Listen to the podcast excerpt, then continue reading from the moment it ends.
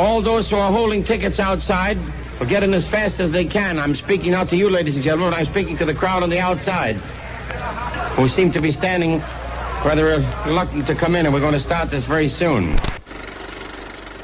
Propaganda films spread and promote certain ideas that are usually religious, political, or cultural in nature. A propaganda film is made with the intent that the viewer will adopt the position promoted by the propagator and eventually take action towards making those ideas widely accepted. When Britain and France went to war with Germany in 1939, Americans were divided over whether to join the war effort.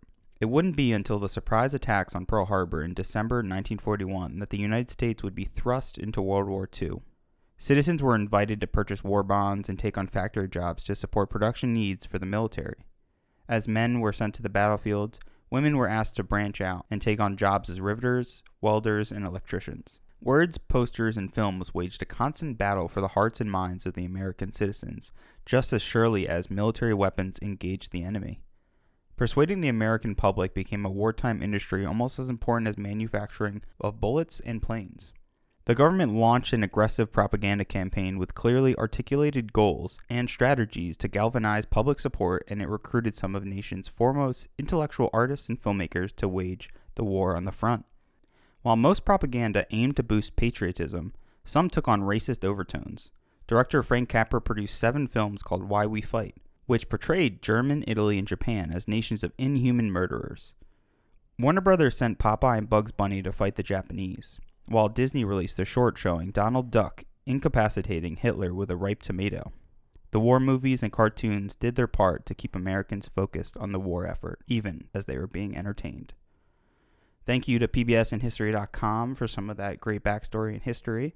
So, Ben, starting out this episode, I wanted to jump into propaganda film, and I want to jump into the question right away. What do you think of propaganda film? Can propaganda films go too far? Is there some good in using propaganda films, and, and where do you see them being used today in 2021? It's like a it's a slippery slope because I think they do have a good there's good intention behind it when used properly, especially for something like World War II, with the way the Americans did it, and the way to you know bring the nation together and and uh, you know give everyone it's almost like a pep rally you know get, get them excited you know and and more into backing the war and supporting it because of what America had to do. So I get like that's important. But what stuck out to me was that last line he read even as they were being entertained the audience being entertained. And, you know I go back to, to the conversation we had for All Quiet on the Western Front. Is a movie about war is something about you know like using something that's horrible that's going on in real life as entertainment, as box office glamour, it it feels so strange to me and so off. And and when we talk about the movie we're going to be talking about in this episode, it's such a propaganda uh, film that it doesn't feel genuine. It doesn't feel like entertainment. I just you get lost in just the idea of a propaganda film, and you don't appreciate it, you know, as an as another film you know, as something like All Quiet on the Western Front, which isn't a propaganda film, that's a very anti-war piece of art, whereas something like today's episode on Mrs. Miniver, it is meant to be more about, you know, getting everyone to rally and and support the the cause and and support the uh, the allies in in World War II. So it's kind of like the double edged sword. I and I and I think like when you ask like can it go too far? I think this movie and kind of this whole year of 1942 in film goes a little far for at least for me and for how films should be used and, and the entertainment side of, of films. So I'm not saying that we shouldn't be supporting, you know, the country that we shouldn't be, you know, ex- excited and, and wanting to fight, but I am saying that it's very troubling that of how many people were behind propaganda films like this at the time and viewing it as entertainment instead of as as a pep rally type thing. I think it's hard. It's like a, a dual edged sword in a way where, I mean, if you ask Germans and Hitler when All Quiet on the Western Front came out, they would call that a propagandist film. They would call that anti war, anti German, anti a whole bunch of laundry list of things. And I think there's a lot of people that would call that propaganda film just in the way that it kind of goes against promoting any war and it, it promotes peace and, and really just being together as, as a people.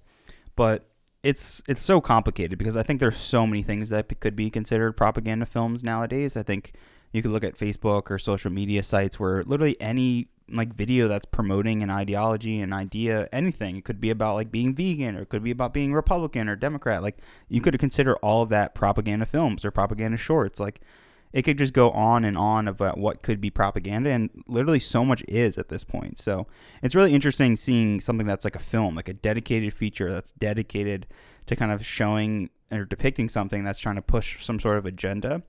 And we didn't talk about this in the last episode, but we talked about John Ford, obviously because he directed How Great Is My Valley, which was our last episode, and we never spoke about his relationship with John Wayne. It was always his like favorite actor. You know, he made a lot of westerns, and he was like a really close friend to John Wayne.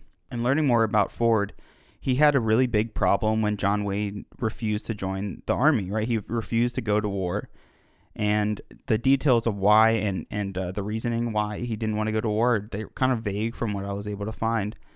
But it makes me think like is John Wayne being in war films showing that aspect like being in propaganda films about World War II is that more impactful than simply going and fighting in the war being there on the front line? And is there you know is one better than the other? Are they equal? Like what do you think about that? That's such a that that's really tough and it's tough for several reasons. One the first thing that jumps out to me is that uh, I, I forget which Oscar year that this happened.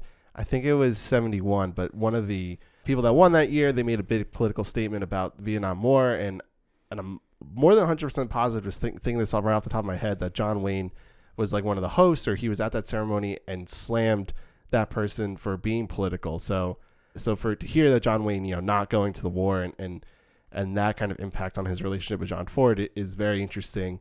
Does it seeing him in a in a film does that help with rallying people with getting people excited uh, like a propaganda film?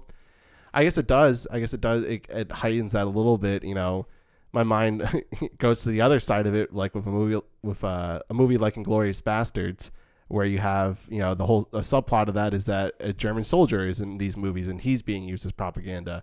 And it's his likeliness and his image that's that's being used as a rallying cry so I guess like it does work if you want to say that it, you know, if you're asking if it works or not, but it doesn't do much for me in terms of like, you know, that oh my god, John Wayne is, you know, portraying this character and and it gets me going. And I think that has to do because I'm removed. You know, we're we're 80 years removed from World War II and the, the beginning of it, and almost you know almost 100 years from when even the Nazis were rising up. So it's like it's very hard for for me coming at it from my point of view in 2021 to feel as excited and as empowered about America at this time just because what I've seen and experienced the wars that we have seen growing up. It so it's just very odd. And I also wanted to touch upon what you were saying before about how propaganda content is seen today you know trying as like an ad and there's so much sponsored content out there. You don't even know like yeah you don't know what's real what's paid promotion you know they you know, Twitter will put like a little thing. It's like sponsored content on like a tweet, and but for years people never knew that, and so people are always you know taking in propaganda. They're always taking in ads and other people's thoughts and ideas, and they think it's genuine filmmaking and genuine art, but really there's a reason behind it. You know, there's money behind it. Whereas for like propaganda films, for what we're talking about today, it was World War II, so it's like a little bit different, but that same idea is still there, where you lose some of that genuine aspects of filmmaking. I think it's all really about time. You know, like propaganda can be considered a lot of different things, but in this time, oh, it felt like a necessary thing, right? You had to yeah. spread a message about what was going on. It's really hard to kind of like understand World War II, I would imagine, from like the ground and being in America or being someone who wasn't sent to actually go fight to like understand what that's like. And I know a lot of people they went to the movies because it was such a popular form of entertainment at this point that showing like short films and showing some of these like some of them showed actual footage from the war. So i think there's so many different aspects of propaganda. You, you look at something that's actually like on the boots on the ground like boots on the ground like showing what's actually going on and that's like a very truthful way of depicting something and you may still have a message that's pr- making it propaganda in a way or you could do what Frank Capra did, who was making these seven films called Why We Fight that were kind of comical that like kids could probably understand that like a whole family could go to see a film and they could see these commercials and be like yes like my husband is leaving because like he's doing the right thing. Like there's people that are trying to ruin the world, but it's also kind of like does should we cross that line? Like we're depicting them really cartoony as like awful evil murderers, which is like true for a lot of the sense, but not for everyone who's German, Italian, or Japanese. Right. Well, that's the hard thing of the of the depiction of it, and I think that's also because at that time they didn't really know about what what they were doing in concentration camps about the Holocaust. You know, people uh, people didn't know, and and that's one of the sad things about it. So I think that's another perspective for us that's hard to look back on World War II and, and propaganda and, and, war films is because there's this missing piece, and and and it's not it has nothing. To, it's not the filmmaker's fault. No one knew. No one knew that the Jews were being killed like this in a mass genocide at the time. So it so when we're watching like World War II films or films about World War II as World War II is happening or like right after it's over, it's still missing that like key piece. So yeah, it's very patriotic, but also it's a failure on the world for what happened. And so it's just it it's it's odd. It it is very odd to look at. And like yeah, like Frank Capra made some great films and and, and won a lot of awards the, like this series of films, but at the same time we're so far again like we're so far removed from it. How can i truly appreciate it if i'm not there at the moment? Because now i'm just watching something that that i know was propaganda film that i know was used for a certain purpose and it was not entertainment and it wasn't how how we're trying to even talk about like these films in general as entertainment as film as art you know it, it's it's such a weird thing it's a weird balance it's a double-edged sword as you said before so it, it's cer- it's certainly strange uh, to talk about it Definitely, and I think that perfectly leads us to our film today, Mrs. Miniver. So, Ben, is Mrs. Miniver worthy of the Best Picture Award of 1942?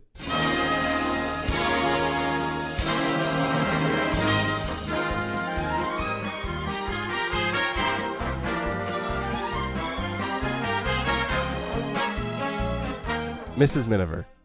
A British family struggles to survive the first months of World War II. Kay Miniver and her family live a comfortable life at a house called Starlings in Belham, a fictional village outside London.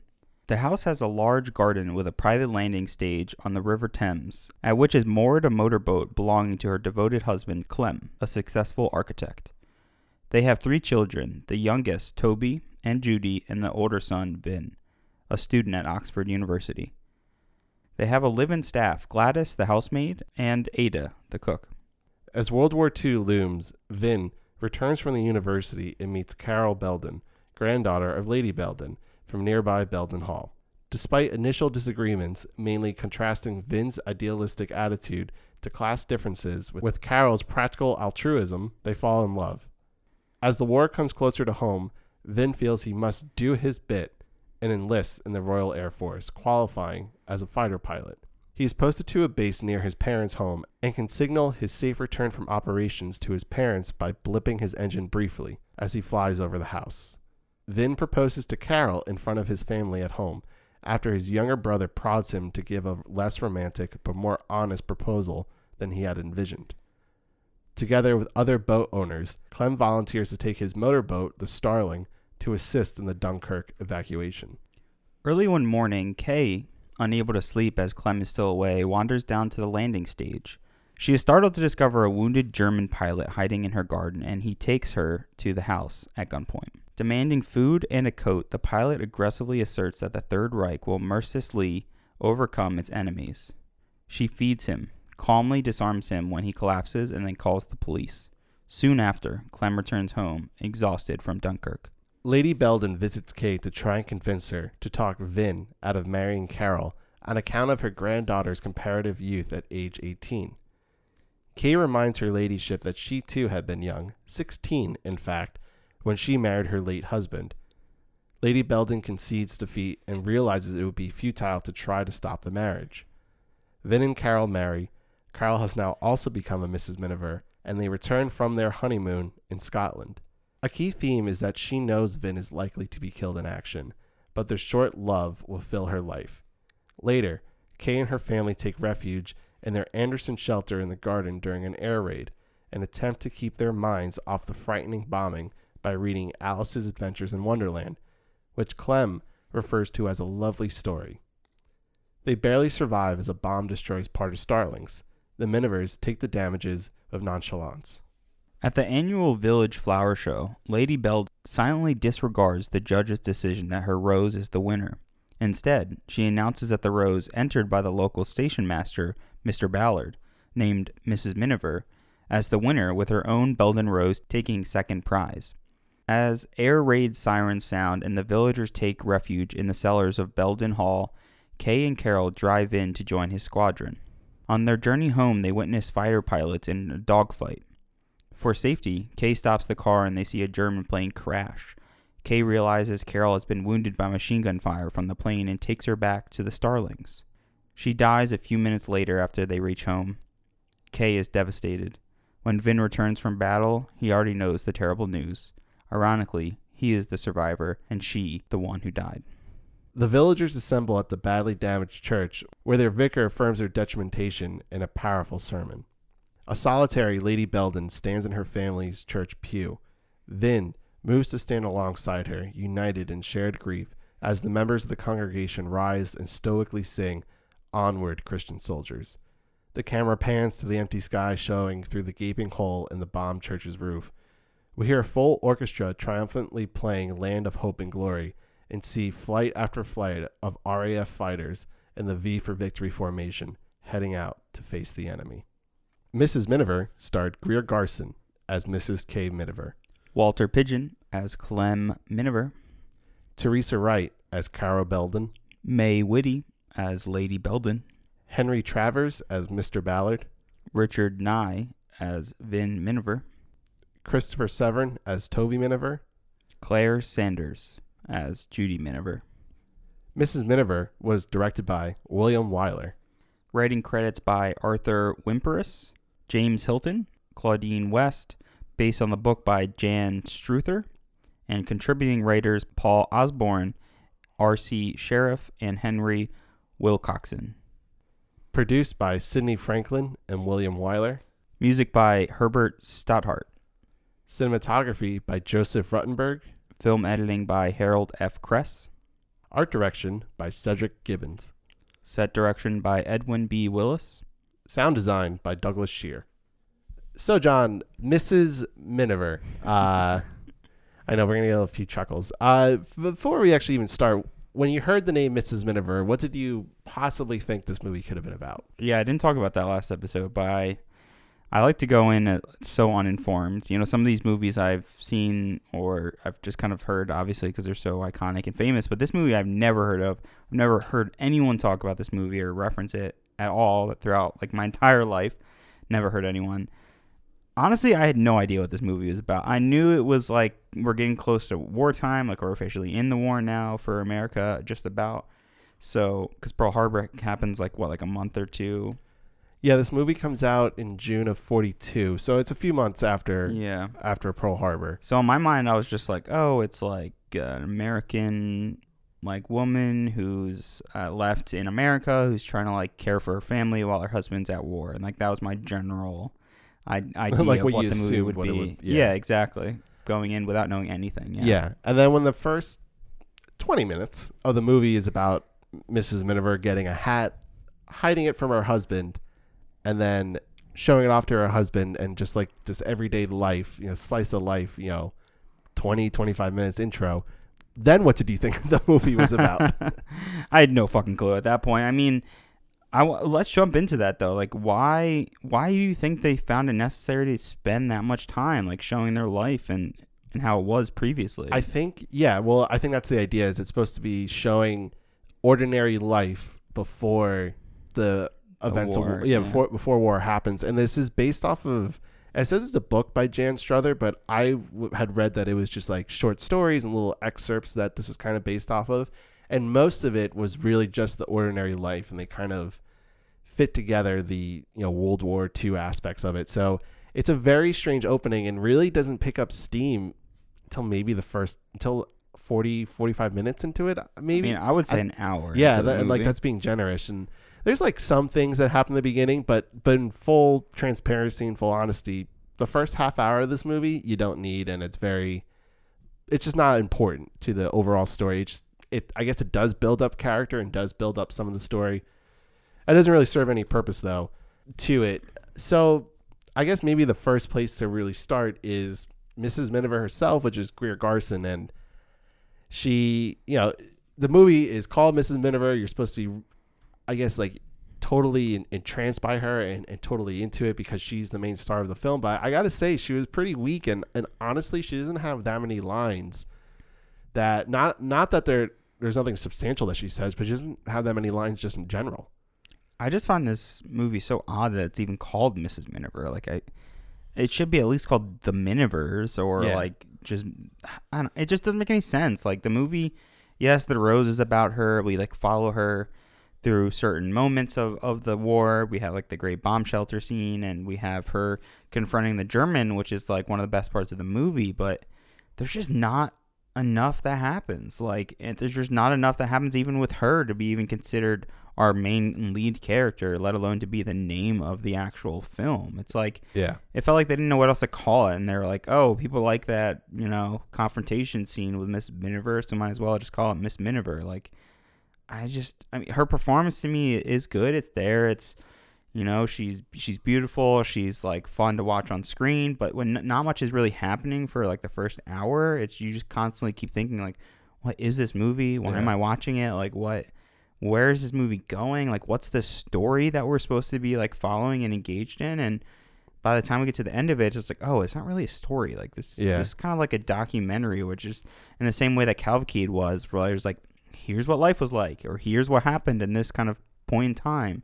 Isn't this crazy? Like, don't you relate to this? But now, You, yeah, you don't. You, yeah, you don't. And and my other question about Greer Garson's just performance in general is that does Mrs. Miniver actually have any character development? You know, we've seen some great Best Actress performances already, and we will continue to see some.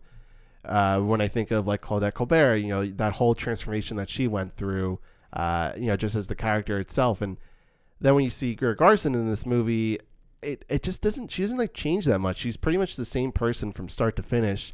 Well, and, and I'm not saying that's like a bad thing, but then when you think about again like what a movie should be and, and how a movie should transform someone and really just stories in general should transform people, she isn't really transformed. Yeah, she go they go through shit, it doesn't seem like she's actually that affected by everything that's going on. no, like you would want to see a larger change. I mean, you watch film to experience a story, but also see characters change and like go through an arc. And I really don't think any character in this movie has an arc. Like, I guess they're trying to kind of show that where you know they care about like materialistic things like their life is like kind of beautiful they just like really want to buy and and spend their money and they like love their family and they have such a nice perfect life and then by the end it's just like oh their house is destroyed like they're just happy to see their son like they're just but like they don't like specifically dive into that to be oh yeah like that's what this is about like how much you can be changed but like as long as you have your family like Yeah. things will be okay but it doesn't it doesn't try to send that message at all it just kind of shows you things that happen Yeah, I think the actually the only character that goes through uh, some kind of change is Lady Belden. And yes and- exactly i didn't even yes she does Yeah, she definitely does And that's only just because she goes from I'm this old, you know, rich lady who just wants to live in this like hierarchy of social structure. And at the end she's like, "Oh, I'm to I'm going to allow my rose to be and I'm going to allow people to stay in my cellars," which is like great and good for her that she good for her that she like changes her, that part of her character, but she's not the main part of this movie and it's like such a minor subplot and even like that subplot could just be taken out and this movie wouldn't change. I, I actually don't even know what the rose is really supposed to represent. I don't think of roses when I think of like patriotism, when I think of things that like last forever. I just think of something that's love and romantic. And so to like center kind of like a big subplot of this movie on a rose being named after Mrs. Miniver really just convolutes this whole like all the themes and, and everything else going on. It really just makes no sense. it's kind of hard to understand why it's in there. To me, like trying to think about it pretty hard, like pretty intensely, is that it's there to maybe symbolize how these people are trying to like still keep their life together, like they're still trying to have some sort of normalcy while this war is going on, and so much is happening that they want to try to still.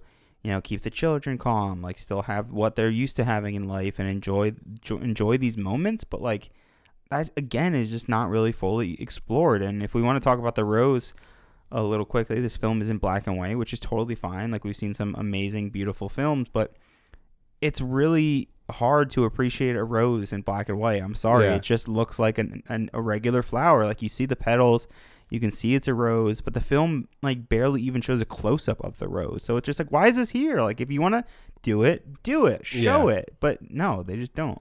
Yeah, and it's it's disappointing for several reasons. I and one mainly is that Joseph Ruttenberg is the cinematographer for this, and he's one of uh, the all time best of, of this era.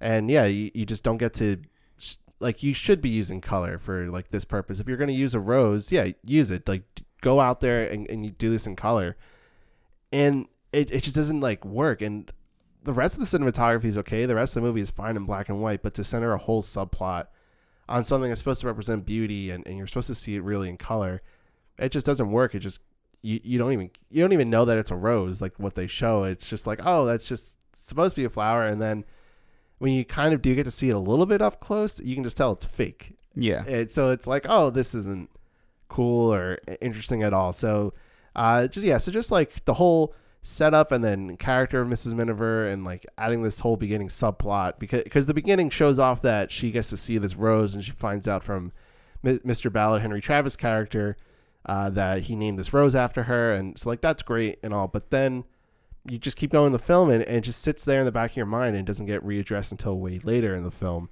Um, so yeah, so you know, so so Mrs. Miniver herself is really just vanilla as a character, and then you have Walter Pidgeon as Clem, her husband, who Even more vanilla. more vanilla, and and which sucks because we spent a lot of time for How Green Was My Valley, how we loved Walter Pidgeon. yeah, he was Uh, phenomenal. He was phenomenal, and like he's not bad in this, he's just not great in this either. Yeah, I mean, they're no no one's performance is bad. I mean, we could even talk about the kids. Well, no, no, no, there's some bad performances. Uh, I mean, of like the main cast Yeah. and like the family. I don't think anyone has like a bad or poor performance, but he is as a character like like Ben. Tell me anything about Mrs. Miniver or Clem Miniver, and you're gonna tell me that like she likes hats and he likes cars because that's literally all we know about these characters. and they're strong people.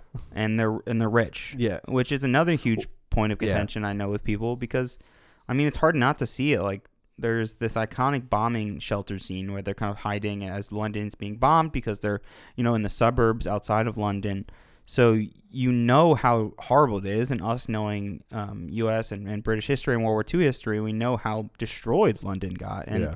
it's just like if you want to do a story and really put people in, in the shoes of these characters and this this world, why are we showing like the upper middle class who has this I'm sorry, they have the easiest out of anyone who's in London or the surrounding area. Like people in, in London were either severely poor or they were rich and they just left. So the poor people were just stuck there to be in like the underground to like hoping that they didn't collapse on them. Like Yeah. which is way more interesting if the whole film's about like how they literally could die at any point because they're trapped in the city that's constantly being bombed. Like what was the purpose of showing this? And my opinion, it has to be because the majority of audiences that were going to film were probably middle class and upper class people. That has to be the reasoning. Yeah, I, I definitely think so, and, and it's definitely Americanized with the way the homes look and the way Sure. it's like all set up. It's very The way that no one has a British accent Yeah. in the movie. yeah. There, you know, I think Greer Garson's the only actual British or English person, and she doesn't even have a great accent for it.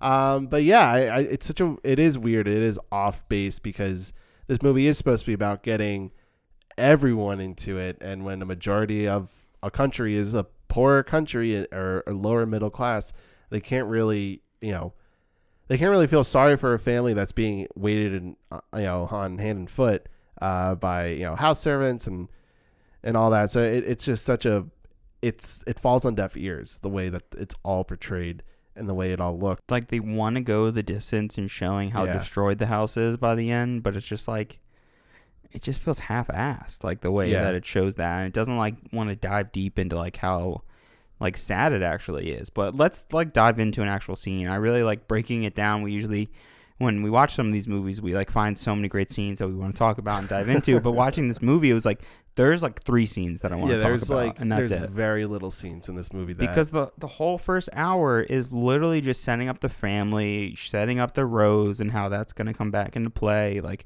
you know, letting Vin fall in love with this woman. with uh, Carol and as Teresa Wright. Yes, falls in love with Carol Belden as Teresa Wright. Thank you, Ben. And they have like you know they're in a way it's it's a conversation that you would hear like nowadays, right? Where they're kind of like play fighting in a way. They're kind of cutesy. Yeah. They're you know One of the notes I even wrote down, it felt like this is something.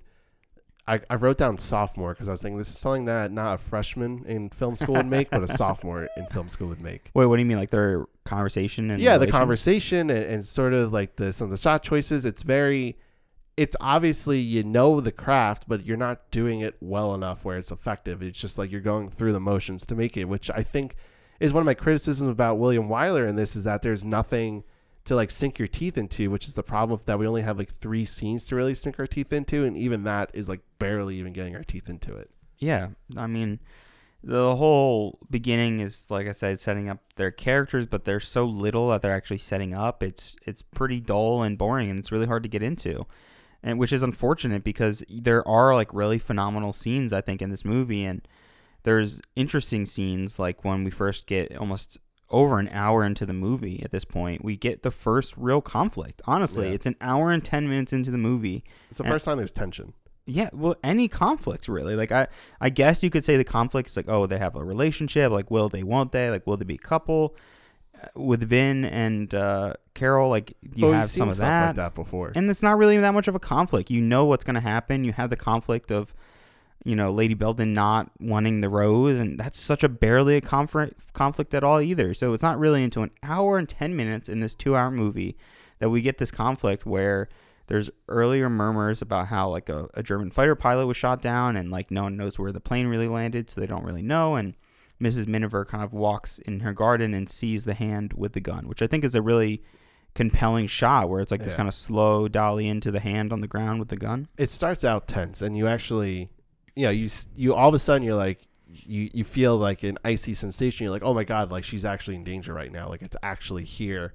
And you're physically going to deal with it. And when you set up that your main character is going to be confronted with a german soldier in their home it's like whoa that's like really intense. it's intense and, and it's interesting but go on because it doesn't play off as well. No, I mean something I should mention too is that something that also is not very clear in the movie is that Clem, Mrs. Miniver's husband, goes to Dunkirk to essentially assist with a bunch of other civilians. And we kind of see them entering that scene, and then they go off, and we see Mrs. Miniver, who's now with the German. And there's this back and forth where he has the gun, and he's like basically ordering her to give him things. You know, his arms look damaged. He's asking for like food. He's cold. He wants a jacket, and it the scene just doesn't go anywhere. Like immediately, I was super excited because I was like, "Oh, okay, like this is what the movie is." The husband's off at Dunkirk. Like we're gonna cut back and forth between Dunkirk, which is gonna be really interesting because I know so much of that, and I've seen Dunkirk, and I've learned a lot about it over the over the kind of past five years. And we're gonna cut back and forth, and this is gonna be like crazy. We're gonna have like the at home battle where she's like stuck with this German, and then we're gonna have like the actual on the front lines with the husband. But that's not what the movie is at all the scene with the German fighter lasts maybe five minutes. He falls asleep, I think, because he's really tired. You don't really Yeah. say why. He's just exhausted because he's hurt, and you know he probably hasn't slept in like days or something. I don't. We don't know because they don't say or make that clear at all. And she just calls the cops after taking the gun from him when he falls asleep. So it's just like there's no point to the actual scene other than like that could have been dangerous or something bad could have happened. Yeah, and it this is where like the propaganda aspect of it comes in because that, again, like there's no dialogue really from Mrs. Minute from from Greer Garson's character. It's really mostly the German soldier who is barking orders at her, and then at towards the end of the scene, you know, he's basically saying how they're gonna just keep on decimating European countries. Uh, he uses uh, Rotterdam, one of the European cities that they destroy, how like they killed thirty thousand people in in two hours, and then Mrs. Miniver kind of responds like, "Oh, it was women and children you were you were getting rid of," and how like you know we're not going to take that. So there's like where that propaganda aspect comes in, where it's like, look what the Germans are doing, and now this is how we should respond. Like you know we can't let this happen. Like this is what they're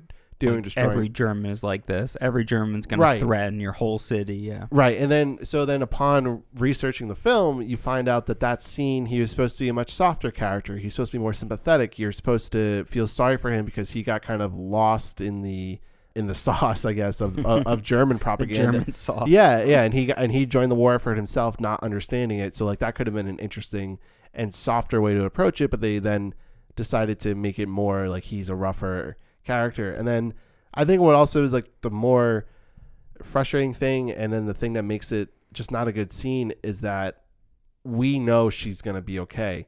And I say that because from again from our modern perspective, we know that leading ladies in old Hollywood films are good, not going to just be killed off. That was why in Psycho, uh, when uh, I, am forgetting her name, uh, Janet Leigh. I, am forgetting her right now. Yeah, but but when she dies, that was like that was crazy. People didn't were like the the leading lady that you you've been billing this whole time. She that dies. sold the movie on right. Yeah. She dies 40 minutes into the film.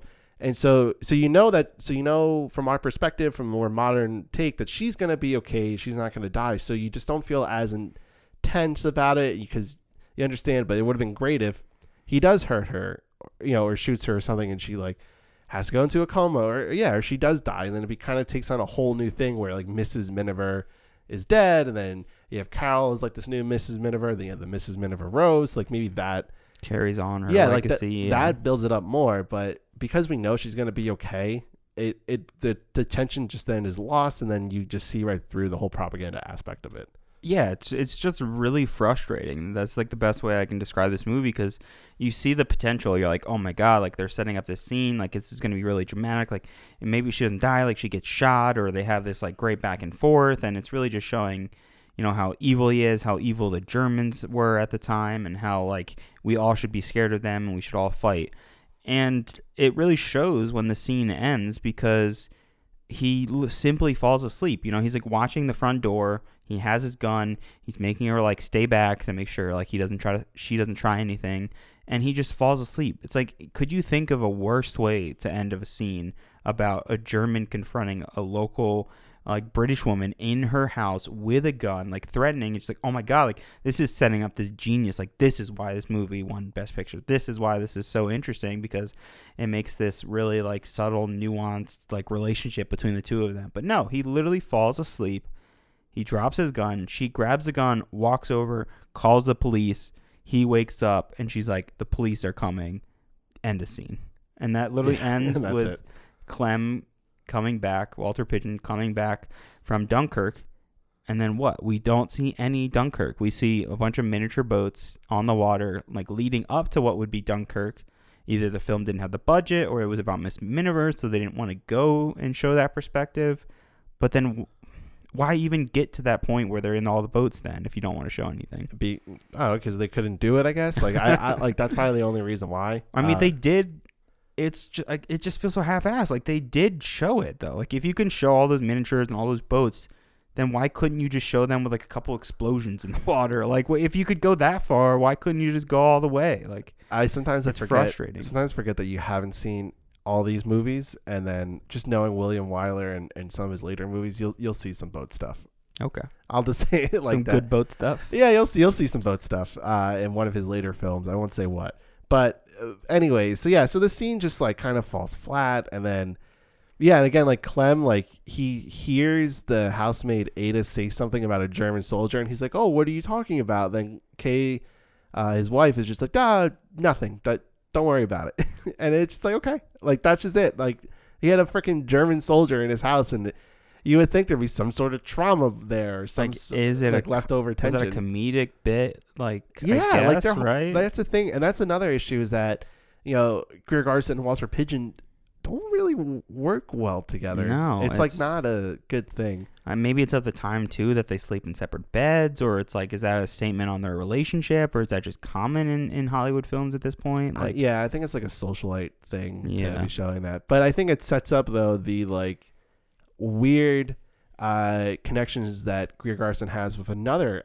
actor in this movie, and that's Richard uh, Ney playing uh, their son Vin Miniver, and uh, so just to to say it, like she, so Greer Garson and Richard Ney got married a year later in 1943 after this movie was released. Richard Ney was 27 when they got married, and Greer Garson was 39, I want to say, and uh, so which was like a whole like scandalous thing on the outskirts of it. So, but then in this movie, because you're, I'm assuming, and it and it does seem very obvious that there's some sort of like flirtation whenever they're on the screen together.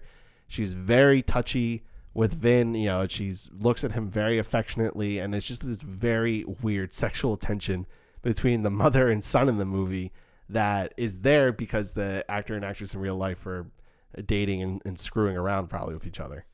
Yeah, it's, it's disturbing. I mean, you kept pointing it out. I mean, from our first, well, not really until after we finished, because I didn't know that at all, and I didn't really get that like weird sensation. I thought she was like an overly loving mom, and like this was her favorite kid because he was the eldest one. She's So I didn't- very loving. She's very loving, and after you pointed it out, I could be like, okay, I could see this more and more. The way she's like constantly like smiling and staring at him, and like the way she's holding him as they walk down the stairs, like They even kiss at one point too. yeah, yeah. It's it's definitely odd knowing that now after the fact, but Yeah, it's very. And let's get into Vin for a second because you did say that the, like no one really gives a bad performance, and I kind of butted in there because I think Vin gives a pretty shitty performance. okay, I think it, I think, that's this is one of Richard Ney's like first films too, and to me, he tries to play this smooth and suave guy, and I think he's trying to play like a Humphrey Bogart type of character where he thinks that he's that everything he does, he like tries to like put himself in these like cool positions, like like look at me, I'm Vin Miniver, and like you know, uh, there's a scene where uh kind of where Vin and Carol like first really fall in love in a sense. They're like at this like party at a at a yacht club, I would say. And so Vin's standing out there on the dock and he has his like leg up on one of the on one of the logs. He's kind of just like looking out to the distance, trying to play off all cool. And the way he talks, he's like, you know, he's supposed to be from going to school at Oxford. He just comes off as such like a dick. And so everything he says, I'm just like, can you just shut the fuck up? And then all of his, just all his whole like body and the way he moved around, just it just again just seemed like a very like I'm trying to be like Humphrey Bogart, but I'm not Humphrey Bogart. I'm trying to be cool, but I'm not really that cool. I'm just very swarmy and and you know kind of like a he's very rat like. I just I don't like his performance. I, I think it's very odd. And then when you add that in with like that he was dating Greer Garson and then doesn't really work with uh, Teresa Wright and like that whole relationship, it just doesn't. It's such like a weird performance, and, and that was like the one thing that I didn't like. And but he's also emphasized so much throughout the film. yeah, he's he's kind of an important integral part, even though he kind of like leaves and when he's in the Air Force, that he kind of leaves and comes back here and there. But to me, it was more like he was kind of like this nerdy guy. He's in Oxford. He's smart, but he's like trying to play the cool, suave, tough guy, and and that's kind of like the joke, and where it's kind of like cute and funny with a relationship because Carol is like seeing through that. But I is it supposed to be a joke? Because that's I don't thing. know. See, that's what it, that's where the filmmaking kind of feels poor to me because I don't know what they're going for. I don't know if that's what they're going for, or am I reading into it, or am I like adding things that uh, just aren't there?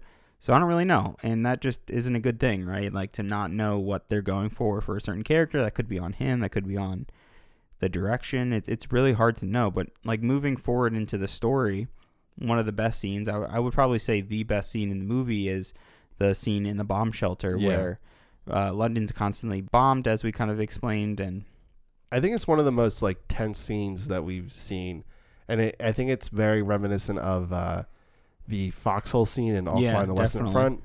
Yeah, to bring call out again, it, it brings out that same claustrophobia and, and the way it, it's shot. There's very minimal shot changes, or at least I shouldn't say like there's a lot of cuts in the edit, but there's not many different yeah different shot Angles, changes and yeah. angles exactly composition within it, and, and yeah, it's definitely the strongest part of, of the film itself. and I think we see like the shining moment of their performances as like Walter Pidgeon playing Clem is like showing a really like endearing performance where he's like really scared himself, but he's like trying to be comforting. And we have Miss Miniver who's like being the more vocal one. He's she's there kind of like comforting her kids.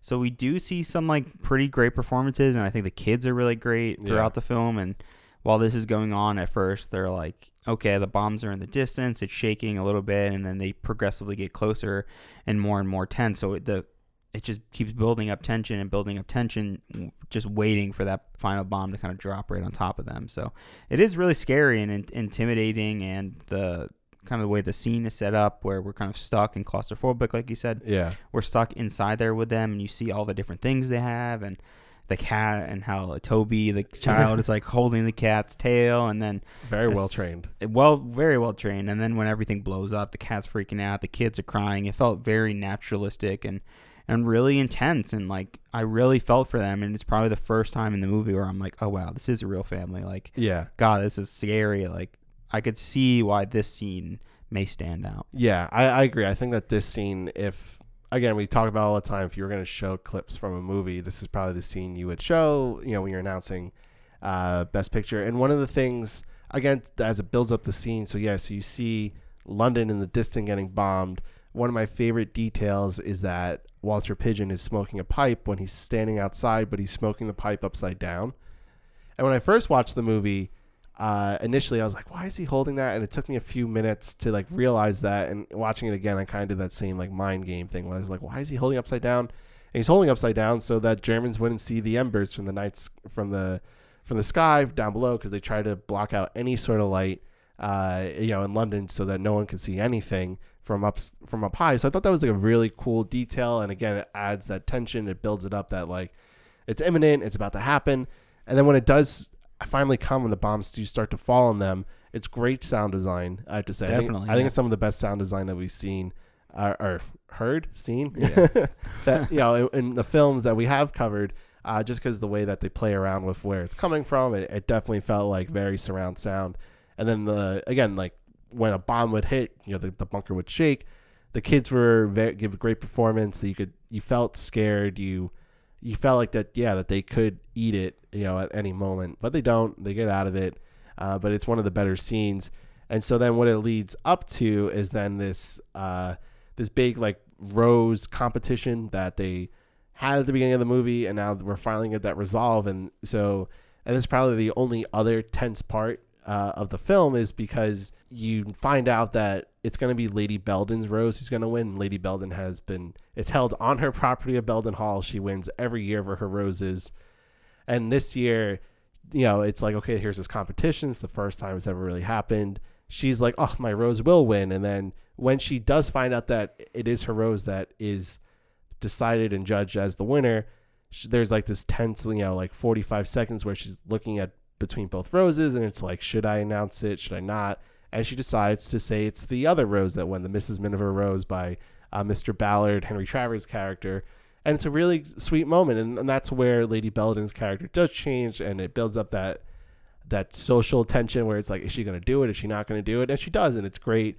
And then it's then comes the air raid sirens again, and then there's that war coming in. So again, it's an other propaganda type thing where it's like, okay, we can have a normal life, but in the backdrop we have this war. So as soon as like that is about to happen, we have to gather the troops to get everybody to safety, and, and that's where more of that propaganda seeps right into the movie. Yeah, there's a great line where Lady Belden, as soon as the alarms kick on, she's like, I'm sorry to disturb the harmony of this occasion, but our enemies are no respecters of flower shows. Which was like probably the funniest line, one of the only funny lines I thought in the whole movie. It was that and the sweat sticker. yes, which is hilarious. Who says that line? Do you Uh, remember? Gladys, that so the housemaid, she Talking about German. Yeah, she has like this like very Cockney accent, and she starts. I forget the exact way she phrases it, but she, she's like those Nazis and all their sweat stickers. And then you realize she's saying swastikas. that she's just mispronouncing it Yeah. awfully. You know, and before we get to like further down the line when we talk about Carol's death, I think we have to talk a little bit about the kids, and I think specifically, I mean, I don't think the daughter has much, but Toby, the younger son, played by uh, Christopher Severn, he's interesting because he's almost used the most, I think, in this film as like a tool for propaganda in a weird way where it's just like yeah, Yeah. little boys love guns and they love shooting guns but no one in the film is more gun-ho about there being a war than this tiny little boy Yeah, and it's it's it's disturbing and kind of funny in a weird way because he's constantly like mimicking shooting machine guns and how he wants to go to war with his brother Vin and I guess it's supposed to kind of like flip it on its head when he's in the bomb shelter and he's screaming and crying because it's disturbing but it's just it kind of feels uncomfortable that they're using the child to be like don't worry like kids that are watching this movie like war is good like your your brother who's going off to war that may die and never see him again like don't worry he's doing the right thing it's gonna be good like i don't know what do you what do you think about the kids in this film yeah. I, I found him annoying, honestly. yeah i mean I- honestly some of their lines are like so Yeah, I- irritating I, I think that yeah, it's, it's cute. I I think that to read that much into it is maybe giving them too much credit. you know, I think it it adds that depth to it. It adds that like, oh, little boys love war, but at the end of the day, I'm not watching this movie to be rallied up about World War II. I'm trying to watch this movie to to fit it in with other Best Picture winners. And so that performance just doesn't really do enough for me. It's like okay, and then yeah, you completely lose what's her name, Judy, because she doesn't say anything in the movie. Barely anything. And then like one of the final shots that you see the family in the, the church, she's completely blocked off by another actor. You don't even you see don't her. even see her. Yeah. So she's like not even important to the film. So I get why, you know, yeah, they're they're there, and, and it's it, he's like a funny character. He and he kind of uh, the one thing he does do is he prompts Vin to propose to Carol. yeah, which not on one knee. Yeah, not on one knee. Weird. It's very out there, and it's cute because he's like, oh, when. He's like, when is Vin gonna marry Carol? it's like right now. right now, right? And then, and well, that's the other thing. And like he proposes to her, and then a minute later, he's getting called to go fight. and say goodbye. Well, I mean, I guess that's the times and you Yeah. know. Which it's like I don't know, whatever. But I think before we even talk about Carol's death, let's just briefly talk about Carol herself and Teresa Wright sure. because she she's good. She I think she's she's she's, She's good in this. sweet, yeah, I she's think. sweet. She um She calls out Vin's bullshit, which I yeah like a lot. yeah she she definitely you know whereas Vin is like I think she's very idealistic and and opportunistic and I think she gives one of the the more heartfelt performances and moments is when she's talking to Kay and saying that even though I just married your son and you know and how much I love him, I know that he's probably going to die soon in this war and I'm okay with that. So it's this idea of, about love and, and in a time of war and a time of darkness, how that can be battled through and how that can be looked upon by these characters and, kind of embracing it in a way. So I like that. I think she gives some other good, you know, moments and lines, and I think she does does it better in some other movies later on, even a movie from the same year that she's good. But uh, I think she's she gives a sweet performance, and then so then what happens after she gives this whole speech about that she's okay that Vin's gonna die at some point is then she dies unexpectedly and out of nowhere on the way home On the the, flower show, as there's you know fighter pilots, I guess, just shooting at civilian cars. Yeah. Which I guess that happened. I don't really know too much about the history. I'm assuming if they were bombing towns, they were also just you know flying over and shooting at. anything. Yeah, I think that part of it. I don't know if they intentionally shot at the car. I think that they were just shooting in the air. in the air, hit. and then as that German fighter was coming down, I think he. That's just, what I also thought. But then thinking about that, it's just like, then why not keep driving? Because you think you're going to get shot at if you're like a moving target and they see you. Oh, I don't know. Yeah, Like, because she stops specifically. She's like, "Oh, it's safer if I stop and like we stay here." well, that's one of the flaws in in the directing is that it doesn't really make sense. Like that doesn't make any sense. Like why would like why? And she's also driving very slowly. It's also like just a poor decision for a film to be like, you know what, this could be an epic chase scene where like they're dodging fire from planes and like they're constantly running and it's really like she could still die, but it's like way more intense and she's like driving so she doesn't even Yeah. notice she's shot. You know, like yeah, it's just like why would you do this? Like Yeah, yeah. it's just a worse decision than anything else you could have done just to have them park. yeah. It it really doesn't do much. It it's a cool little moment because you get to see some actual fighting. And so maybe that was like where their budget could go to. you it was definitely in, it, it definitely tense because like they're there and like you hear all the great sound design that's kind of happening and it is similar again to All Quiet on the Western Front where I'm forgetting the character's name but when he dies um one of the main soldiers at the end he dies from Yeah. the explosion Kat. I right think, I think it's Kat. and he's like name. holding him on his back Yeah. and there's something really compelling about like someone being hurt or just dying and like the other character doesn't really know yeah. and like you from the audience perspective like you know something's wrong and you're there to, with the character to kind of figure out that revelation like that's really compelling and really interesting but like again what does this movie do it just drops the ball it doesn't do Yeah. it correctly it builds up that tension where you're like wait why is carol oh shit like she's she's shot like you see kind of blood you don't really see it like you Yeah. just know that she's shot and then what happens she gets taken home Yeah.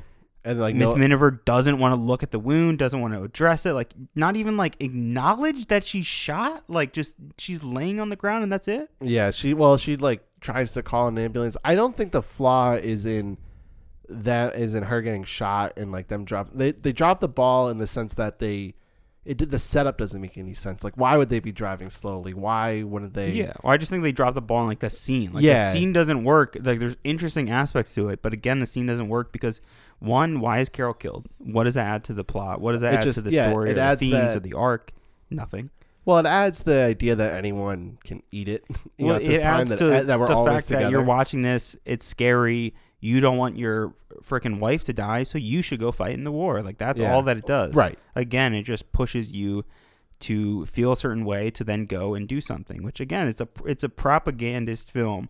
It's hard not to see it in so many of these scenes, but if you're at least gonna do it, like sell it more. Like why would why would Miss Miniver not like address it or like even look at the wound? Like it's so unhuman Yeah. for someone to be injured in any way and to be like, "Can I look at it? Like we should put something on the wound." Like it's moronic Yeah. to like not even look or like attempt to help the person. Like your first thought is to just drive home, set her on the fucking ground, and just call someone. Like you don't want to somewhat help the situation yeah. here Drive to the hospital. or just drive to the fucking hospital. Yeah. It makes no sense. It just it's Well, so frustrating. What it does give is a very intense death for Carol because you see the way it's lit and it's like in the dark and Yeah. her body just like shudders and then she dies and Yeah. like that was a good Again, it's really intense too because she walks away, right? And then Yeah, she dies. and so it's just like a really dramatic.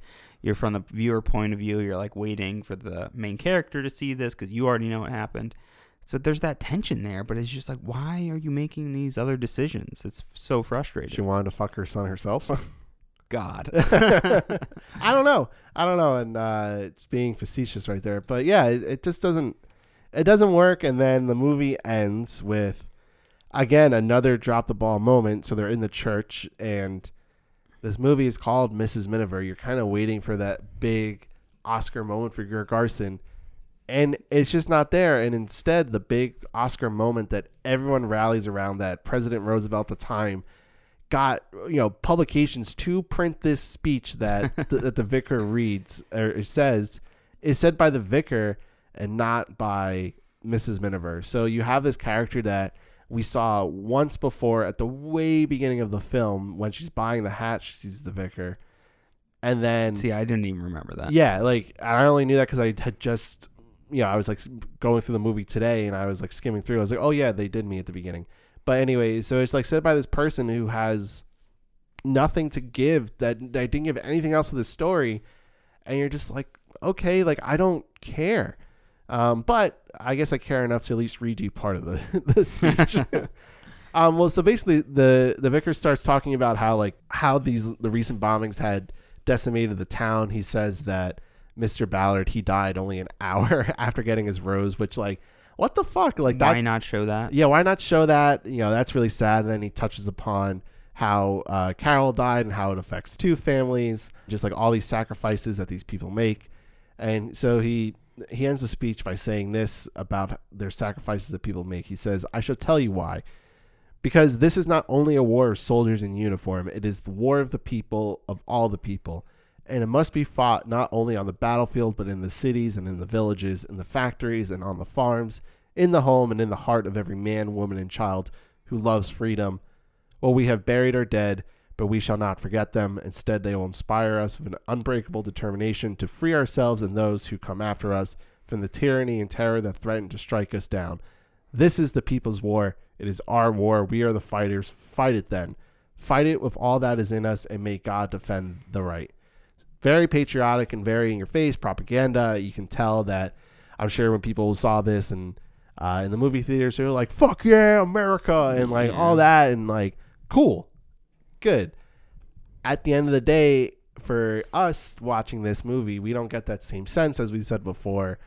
And then the speech is given by someone we don't care about. And if this was like Mrs. Miniver, who is like, I have something to say, and, and goes in front of like the church audience and, and says this, And it's about Carol's death. Uh, it's yeah. about her son who's fighting in war. Like, yeah. or even if Vin said this, that I think it would have been more impactful than the vicar yeah, saying this. No, definitely. It's it's just not thinking about what could be a good film, and it's thinking about what could be a better message to influence people. And it's clear that that's all the film wants to do. It like doesn't want to spend the time to dig deep into these characters, their ideology, and their thoughts. It just simply wants to send that message and end you with like a rally cry to be like, "Go." You can do this and you can fight for us even if you're not in the front lines. You can still fight for our country whether it's, you know, the UK or if it's the United States of America who join soon after. It's just like I want to see a film. Like I want to see Yeah. a movie about interesting characters that have an interesting story. Like give us you can do both. I think it's very possible to do both and I think there's a lot of films that people would call propaganda that still tell a really interesting, compelling story. Yeah, I certainly agree, and, and I think that we will see some of those films not too you know far in advance of like you know not far in advance. I don't even know. I don't even know what I'm saying because I'm so like frustrated by this film. I think that it really drops the ball in, in many aspects, uh, which is actually kind of funny because the first time I watched this, I liked it, and I don't remember why. You I liked it a lot. I liked it a lot, and, I, and now having rewatched it, I'm sort of it just- Confused. yeah, confused. I don't know what what I was thinking the first time I watched that, but It's like a cherry on top the way the film ends. Yeah. With a, a you know, a title card coming up saying America needs your money, buy defense bonds and stamps every payday. yeah, yeah, Which is like one, wow, that's that's crazy. It's it's kind of like it's sad in a way because you're like Yeah. fuck like the fact that this even had to be made it's just like that that's how low we were at, at a point in society across the globe really yeah. about how desperate it was but it's also That's like the purpose of the film is it to, shows you clearly that Yeah. this is what this is for you. We finished with this grand speech declaring anyone can fight. Here's what you can Yeah. do to help. You know what I mean? Like it feels like a commercial, the way a commercial would end, right? Like call this number. You know? Yeah, ex- exactly. And I said before that uh, Roosevelt, uh, Franklin Roosevelt at the time, took this speech and had it printed by I think Life and, and Time magazine, in like any publication you can get, had this speech at the end publicized so everyone could see it. Which probably is what helped the movie become the biggest box office success of 42. Yeah. It got 5.38 million at the box office at that time, which is kind of a lot. And uh, it just does a lot for like the war effort it, and as a propaganda film. And it just it's odd. It, it is odd to, to be watching it from this current time, but I get why it would be important for for that time. So, is there really anything else that we should touch on about this movie? Because I think we hit the major parts of it. I think we did everything really that we needed to. I think really the only thing left using our 100 point scale, calling this a propaganda film or propagandist film, out of zero being there's no propaganda in this propagandist film, and 100 being the most propaganda ever, what would you give Miss Miniver on a propaganda scale? Uh, I think a n- 95. I think Wow, 90 you think it's that high? I think yeah, I think most of the film is supposed to be propaganda, and like that five percent is where there's some change in that, but it's all meant to be about the war effort and and what you can do. Yeah, like I don't see it as any other way. The conversations that the characters have are all centered around, you know, your life and your legacy and building that up and then building up like what you could do in the war and just this like ordinary life, which is what makes it a boring film because you don't care about a lot of this stuff and then and then and then when you do care about some of the stuff it's just not like that good and I, I think it's very I, I don't know what you what you think it's I was gonna say like an eighty because the majority of it, like we spoke, is spoken about. Like it's it's aimed to, to send a message and to tell you what the creators and the producers want you to think and how to promote and really support the war. But there's like that twenty percent where I can't really tell. Like, is it what they're going for? Like, are they actually trying to tell a compelling story? With the rose and the difference of like how much you're changed and like is there something think the there that I'm missing? I think the rose has to be some sort of propaganda, like there's beauty still to be had, mm, type Yeah. of thing in the world, and how that will how that will thrive, and there's all these things I guess at home that can ground you, and you know using your garden is was because that's like a land That's thing. an important thing. yeah, Yeah, because having land, having your own garden, I, I think like that's supposed to be very political, but I don't think it works well, is what I would say. So that's Mrs. Miniver. That's kind of our thoughts and feelings about it. So let's jump into the 15th Academy Awards. The 15th Academy Awards were held on March 4th, 1943, in the Coconut Grove at the Ambassador Hotel in Los Angeles, California. It was hosted by Bob Hope, and a portion of the ceremony was broadcasted by CBS Radio. Now, since we spoke so much about propaganda film, propagandist war films, and themes, I wanted to just note that some of the nominated 1942 films included propagandist films included obviously Miss Miniver, Yankee Doodle Dandy, Wake Island, The Invaders, The Pied Piper, To the Shores of Tripoli, This Above All, and The Fleet's In. And that's only to name a few. There are even more than that, and that really shows just how much Hollywood and how much you know so many of these producers and directors are fueling and wanting to push out these messages of these propaganda films. So I wanted to at least acknowledge that and acknowledge that Miss Miniver had a total of 12 nominations, and this is the first movie to receive five acting nominations at the Academy Awards. Academy Honorary Awards. The Irving G. Thalberg Memorial Award was given to Sidney Franklin. Uh, in 1933, Sidney Franklin, a producer and director at MGM, purchased the film rights to Felix Salten's novel Bambi, A Life in the Woods, intending to adapt it as a live action film. After years of experimentation, he eventually decided that it would be too difficult to make such a film, and he sold the rights to Walt Disney in April 1937 and stayed on as a creative consultant. And he also produced Mrs. Miniver. So this category starts to go to like the producers who would go on to win uh, Best Picture, it seems like. But yeah, so Sidney Franklin got it this year. He helped make Bambi, which is pretty great movie. Other Academy Honorary Awards went to Charles Boyer for his progressive cultural achievement in establishing the French Research Foundation in Los Angeles as a source of reference for the Hollywood motion picture industry. Another honorary award went to Noel Coward for his outstanding production achievement in In Which We Serve, which is a 1942 British patriotic war film directed by Coward and David Lean. It was made during World War II with the assistance of the Ministry of Information. And then a third honorary award went to Metro Goldwyn Mayer for its achievement in representing the American way of life in the production of the Andy Hardy series of films. Best special effects goes to Reap the Wild Wind. Photographic effects by Farciot Edouart, Gordon Jennings, and William Pereira. Sound effects by Louis Mesenkop. This is a Cecil B. DeMille film, his second movie to be filmed in color. Edouart and Jennings won the previous year in the same category for I Wanted Wings. Best film editing went to The Pride of the Yankees, Daniel Mandell.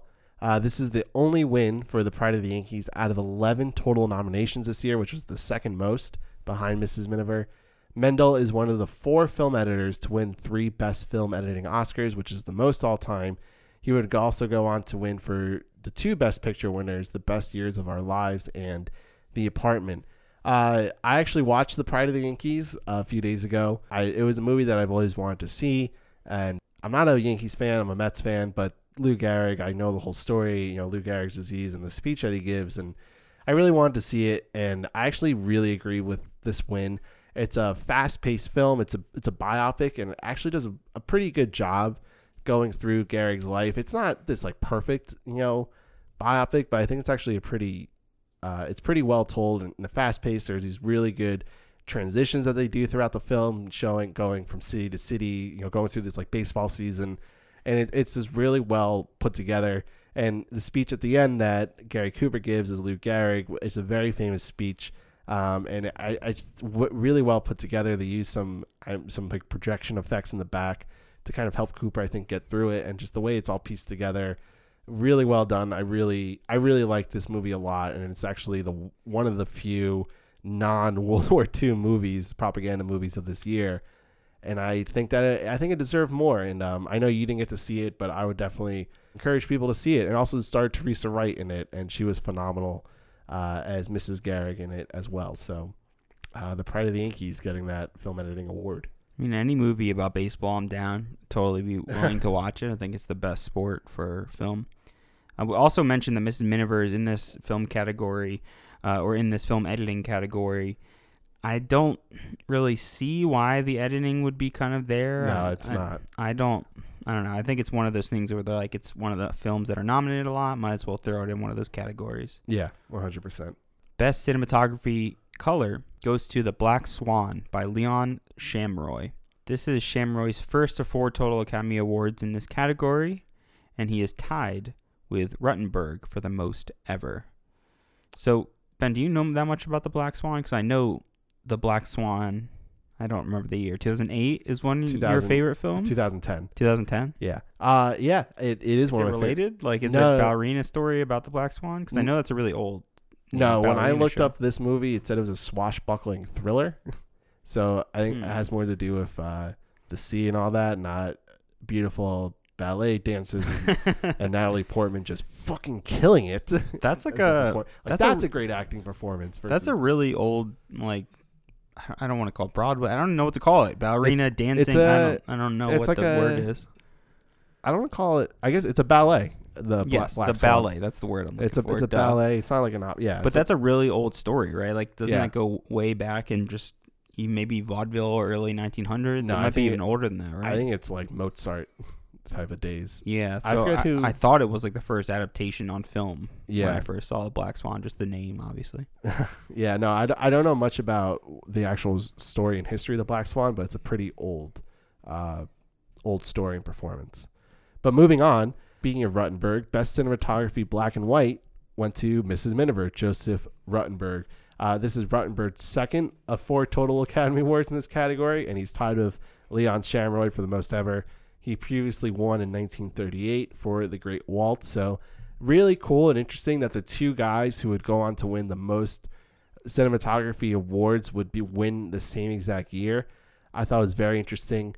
Uh, but let's talk about the cinematography for Mrs. Miniver for a second, because I don't get it. Why did it win? Yeah, I'm not. I'm not sure. I mean, there are a couple cool shots with like the Dunkirk miniatures and some of, uh, you know, the planes flying down and There's fighting. a good like push in during the German. Uh, Yeah, German there's some cool scene. camera movements, but it's really just that first hour of the movie where it's just like this is so simple and it the even the cinematography is not even like trying to do anything that's out there. I mean, it It's- looks good. It's not like a bad. there's nothing looking- bad about the cinematography. It's it's not like dull or just stationary. You know, there's movement and, and some cool dolly movements and stuff like that. But yeah, I don't really see. I mean, you've seen. You, we haven't seen any of those movies, but you've seen the Pride of the Yankees. Like, is there cool cinematography in that? With that being a baseball movie, Yeah, I, cool I think. yeah, I think it does a lot of cool things with that. The production design of that movie, it, it's really helped by it. But it, it also is one of those movies too where it is helped by what's going on around it. It's a little bit static, just like Mrs. Miniver. So that's why it's really, like, I guess, like, yeah, you would only get this. It would only get this win because of its popularity, and people were really into it. Maybe the bunker scene was something that people really latched onto because that was like very compelling. But again, there's we see some really beautiful films. This is not one of those beautiful films. I would put this at the lower tier of of cinematography that we've seen so far. Best art direction for interior decoration and color goes to My Gal Sal. Art direction by Richard Day and Joseph C. Wright. Interior decorations by Thomas Little. This film starred Rita Hayworth and Victor Mature as the 1890 composer and singer duo Sally Elliott and Paul Dresser. This was Day's fourth out of seven total wins in this category. Best art direction, interior decoration, black and white, goes to This Above All. Art direction by Richard Day, Joseph C. Wright, and interior direction by Thomas Little. So this was Day's fifth out of seven total wins in this category. He had won the previous year for How Green Was My Valley, and also he won in the award before for interior decoration color. Joseph C. Wright, he would only claim these two Oscars from this year, while Thomas Little will go on to win three more for a total of six uh, for production design. So not the most, but six Oscars. And so I looked up how common was it in the production design category while they had split it to black and white and color uh, that someone won twice in the same year, and it happened again in 1950 of Hans Dreier. He won for both in uh, both color and black and white uh, art direction. Uh, so Joining Day is the only people to do that. And this film was also set during World War II, starring Tyrone Power and Joan Fontaine falling in love in England as the war is starting. So we have this other, we have another World War II, and that one was this above all. Best sound recording goes to Nathan Levinson for Yankee Doodle Dandy. This is Levinson's only Oscar win out of 24 nominations between Best Sound Recording and Best Special Effects. He worked on The Life of Emile Zola from 1937 and A Streetcar Named Desired from 1951. So it's interesting here because one of the things that we spoke about about Mrs. Miniver, uh, Douglas Shearer, we've seen his name pop up over and over again in, in this category and throughout the the AMPAS history.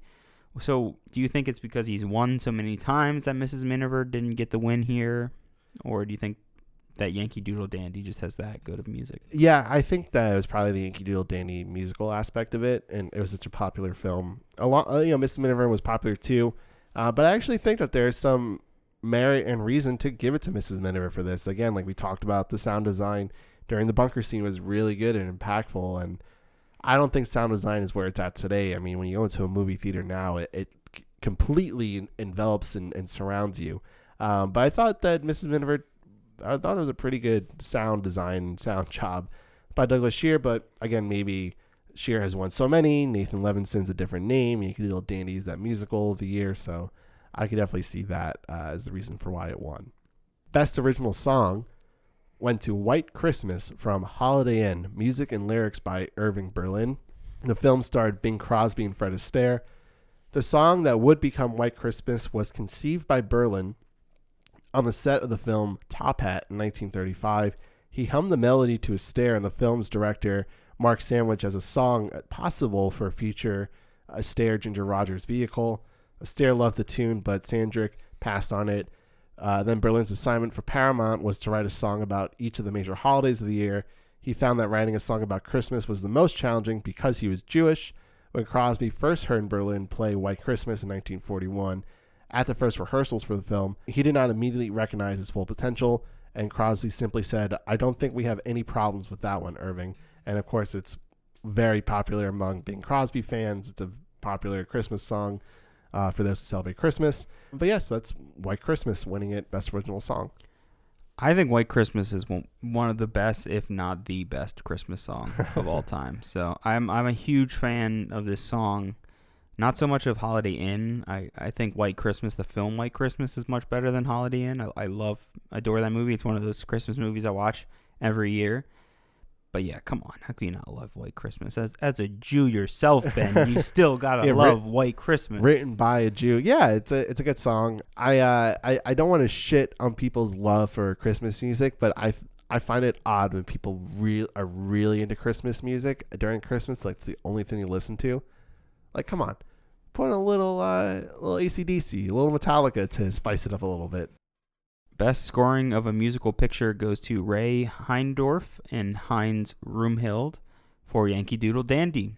Heindorf was born in Haverstraw, New York, which is where Ben grew up. Hi, it's kind of where I grew up. He received a total of 18 nom- nominations between 1943 to 1969 uh, between the categories scoring and best song. This is his first of three wins.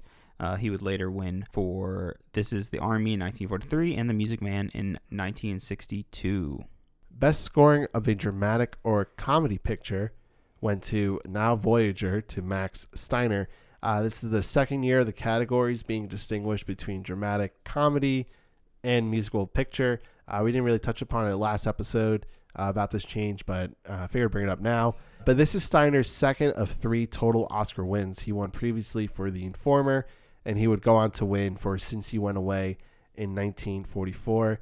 Uh, Steiner's other works includes Casablanca, King Kong, The Searchers, and Gone with the Wind. And we talked about how beautiful Steiner's music was for Gone with the Wind, and how it probably would have won any other year, but it was going against The Wizard of Oz, which is probably one of the best top five best musical scores of all time. So Steiner got his uh, second award though this year.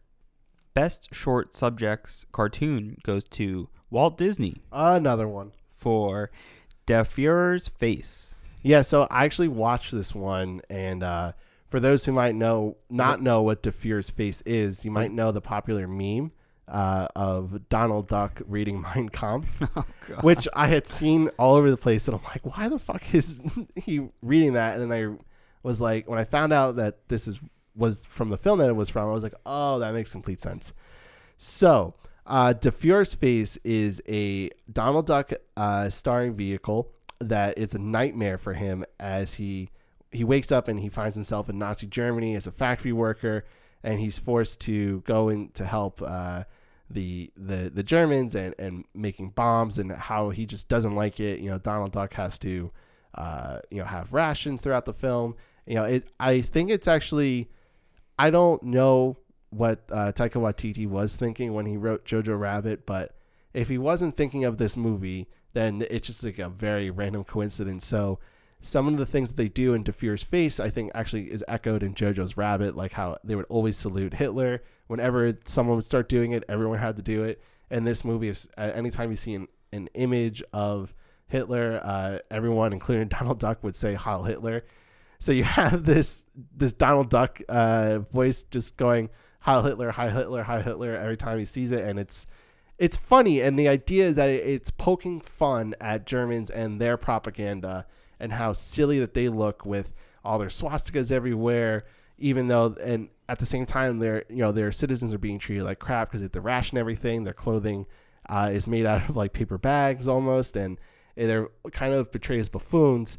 But there is some major issue with this in this because they depict the a Japanese man dressed as a Nazi, and it's not a very flattering portrayal of a Japanese or Asian person. They have large buck teeth. Their skin is very yellow. Actually, it's almost greenish in a way. Uh, so it's not it's not very favorite. Uh, it's not very appropriate and and nice portrayal of an Asian person. But that's one of the things about racism is that you know that's the, has been there this whole time. But anyways, uh, it's a very funny film. It's a only like eight minutes long, and you can really get to understand like how Americans were using cartoons to fight off uh, Nazis and how to give their own kind of propaganda. It's uh, very well thought out. Did you watch this on uh, Disney Plus? No, I didn't even. Wait, at, you're gonna tell me that this isn't on Disney Plus?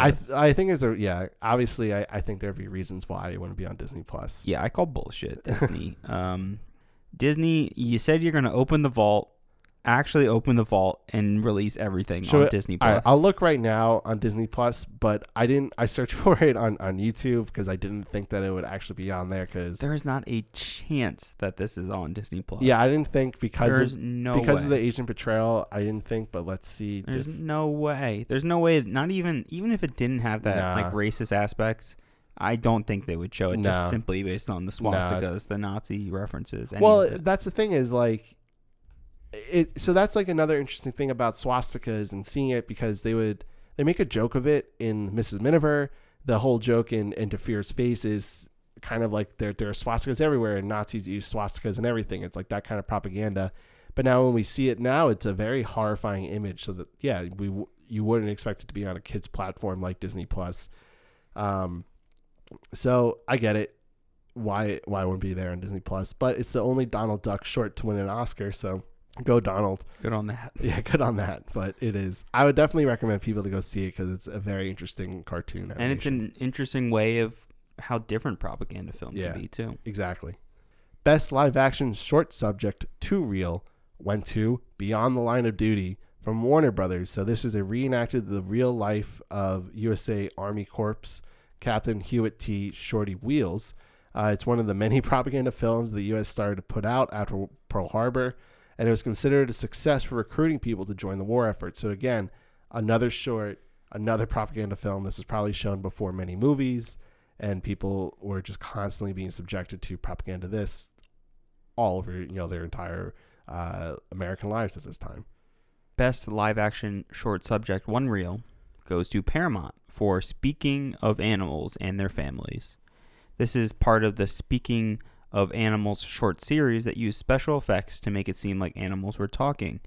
And I found this interesting because I would have assumed that Disney would have been one of the early kind of pioneers of making animals talk since they're, you know, at this point we have Bambi and we have uh, Pinocchio, all these things with uh, inanimate objects or animals talking, thinking that, oh, you know, Disney would probably be the one. And Ben and I grew up in the late 90s, early 2000s, where it was really common for us to see like kids' films about Yeah. talking animals, you know, Homeward Bound and Air Bud, all these films about Babe.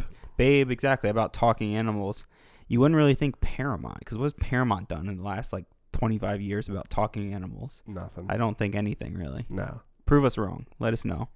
Best documentary went to The Battle of Midway, United States Navy, Kokoda Front Line, the Australian News and Information Bureau, Moscow Strikes Back from Artkino, and Prelude to War, the United States Army Special Services. What? Yep, it was a four-way tie for the best documentary category. Uh, it's the only time that this happened in Oscar history where four films tied. There were 25 total nominees in this category, which is pretty surprising. But we did touch upon this last episode. The category was kind of played around with the previous few years.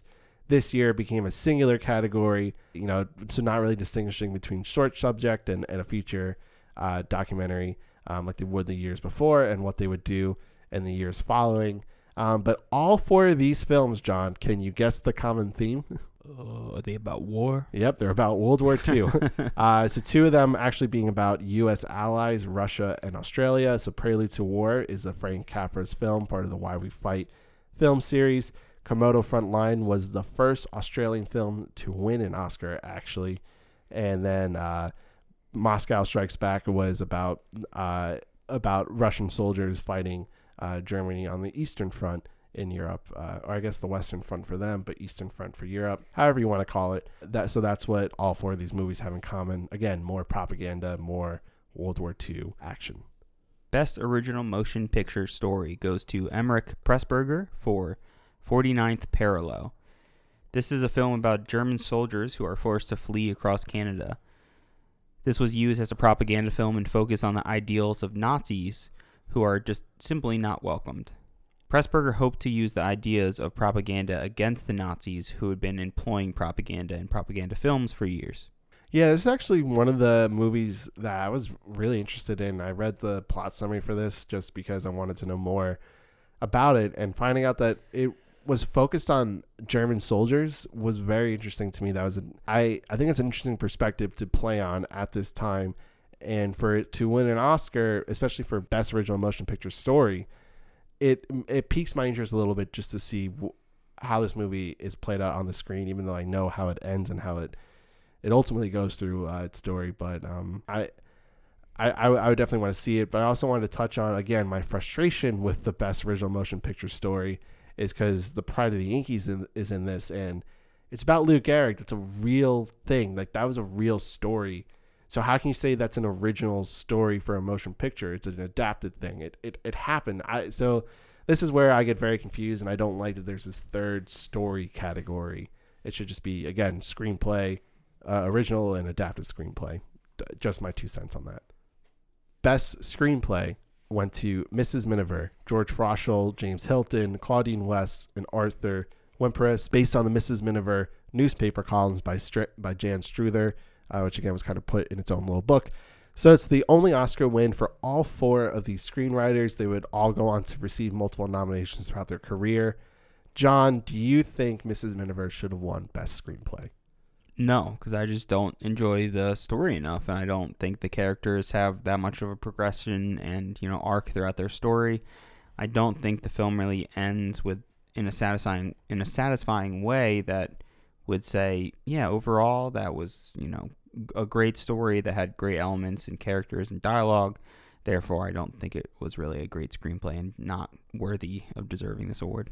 Yeah, I don't think it was deserving. It's probably only getting this because of the speech at the end, because it was so well known and publicized. And uh, there's just nothing. There's nothing of substance for these actors to really sink their teeth into. So yeah, just- I'm sure it's based on that speech, you know, and it was probably maybe like played on the radio and, and pushed heavily. I mean, we talked about how uh, Roosevelt even spoke about it often. yeah, So I yeah, I don't. I wouldn't give it to it, but what do I know? Best original screenplay goes to Michael Kanin and Ring Lardner Jr. for Woman of the Year. This is Spencer Tracy and Katharine Hepburn led film produced by Joseph L. Mankiewicz. Lardner Jr. would also go on to win for adapted screenplay for MASH in 1970. Best Supporting Actress goes to Teresa Wright for Mrs. Miniver as Carol Belden. So this was Wright's first win and third nomination within the last two years of 1941 and 1942. She had been nominated for The Little Foxes in 1941 for Best Supporting Actress. Wright is the first out of only nine actors who have been nominated in both categories in the same year. Uh, her three Academy Award nominations and one Academy Award in her first three films is unique. Uh, she remains the only performer to have received Academy Award nominations for her first three films. Her contract on when signing with Samuel Goldwyn said the aforementioned Teresa Wright shall not be required to pose for photographs in, in a bathing suit unless she is in the water. Neither may she be photographed running on the beach with her hair flying in the wind, nor may she pose in any of the following situations in shorts, playing with a cocker spaniel, digging in a garden, whipping up a meal, attired in firecrackers, and holding the skyrockets for the 4th of July, looking at a turkey for Thanksgiving, wearing a bunny cap with long ears for Easter, twinkling on prop snow in a skiing outfit while a fan blows her scarf, assuming an athletic stance while pretending to hit something with a bow and arrow.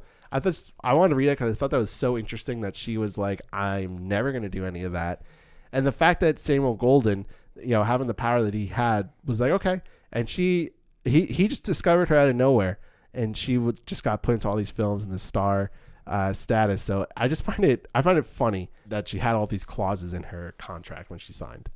Get over yourself. Get over. That's ridiculous. Yeah, I, I don't know. I don't even know what to make of that. Like, what the f- what the fuck does that even mean? I think that means that she wanted genuine roles and not something that was going to be propaganda ish type of things, stuff that was just going to be very cookie cutter. A lot of it's really funny because a lot of these things remind me of like old posters in a way. And i'm i'm think even the one that i'm thinking of was i think a propaganda poster about the family sitting down with like the turkey. Like it's a famous painting that was used as like a poster as well and a lot of these things reminds me of it, like a woman playing with a cocker spaniel like i could see that on a poster a woman cutting a turkey like for her family i could see that on like a, a, a poster back in like the 40s or 50s as being like the motherly signifying woman. So yeah maybe it is that like she doesn't want to be classified as just the mom housewife but like i'm sorry but that's kind of what your character is in mrs miniver and i don't think you really do much with it. Yeah, and, and I think what's interesting also in this category is that um, Dame May Whitty, who plays Lady Belden, is also in this category. And as we said, she kind of had the more character development, but also Teresa Wright was pretty good in this. I, I think so. So it's probably her death right is why it's Yeah, here. like it's I- traumatic everyone's thinking about it 100%. you know it's it plays into the end of the movie everyone's so sad like that was such a good death performance Yeah. it was shocking to see that you were shot she you know? was, yeah, she was very popular. She had been popular the year before. She was in the Pride of the Yankees uh, as well from this year, which she was also nominated for Best Actress. So I just think that she, her star power was probably at its height, and uh, so that's probably why she took it away for the, for Best Supporting Actress. Best Supporting Actor goes to Van Heflin for the film Johnny Eager as Jeff Hartnell. This is Heflin's only Academy win and nomination, and this performance was actually lauded by critics, with some even citing it as the only positive of the film itself. So also in this category, we actually have some big names. You have Walter Huston, Frank Morgan is in this, and we also have Henry Travers as James Ballard and Mrs. Miniver. Uh, he's the uh, you know the guy who makes the Mrs. Miniver rose. I don't think he should have won, but he did get recognized in this category. So we have three nominations total between the best supporting actor and actress category. So interesting that that, that, that is there. Best Actress goes to Greer Garson for Mrs. Miniver as Kay Miniver. So, according to some modern sources on the history of the Academy Award ceremonies, Garson's acceptance speech upon receiving her award was so lengthy that the Academy henceforth requested that recipients limit their remarks, but the official and past publication on the Oscars notes that the length was considerably exaggerated, and Garson was quoted as saying, Actually, it clocked at about five and a half minutes, but I somewhat fractured a long standing rule, which was that a winner should simply say thank you and then dissolve into a flood of tears and sit down. The history continues that the length of Garson's speech did not result in a time limit for accepted speeches. Uh, time restrictions were not imposed until many years later when the awards ceremon- ceremonies were broadcast live on television. That is from AFI's film catalog about the film. So everyone talks about how Greer Garson gave this six minute speech. It was really five, like more like five and a half minute speech. So they gave a little bit extra time to that. I tried to find what I could on the speech. There is a clip on YouTube. It has like two minutes of the speech, and it's kind of talking about the war effort and what this means as like a you know for like World War II and and just the importance of of being there for it. So that was probably what she was talking about for the most part. No one, there's no real like transcription of it to read uh, what she said, but she is. This is well known because she gave such a long speech at the Academy Awards, which does not really happen. So this is Garson's only win out of seven total nominations, including a record-tying stretch of five consecutive nominations for Best Actress from 1941 to 1945. So she's definitely at her height of her popularity. She's definitely getting this award because of the popularity of the film. Is there really, I think, much else to say about Greer Garson for this? Not much. No, I think we talked about her performance and probably why I won. She's the lead. People really love this movie, and it seems to be inspiring a lot of people. But an interesting thing about this, obviously, is about the speech, the the limit. We haven't really talked about that too much, so I want to ask you: Do you think there should be a limit on the speech? Do you think they should play the music like they do to play people off? Should there just be like a warning sign that the the person speaking can see? Uh, do you think it's? I it's think right? it, I think it's I don't know. I, I actually haven't thought about that too much because I don't mind when they talk. I actually do watch a lot of like old clips and I go back and rewatch like a lot of the speeches and stuff. yeah, especially when I was first going through all these movies, I would rewatch as many clips as I could that they had of it. So I was always interested to see what people would say. I think that like what Joaquin Phoenix did was a, a lot, but then propaganda.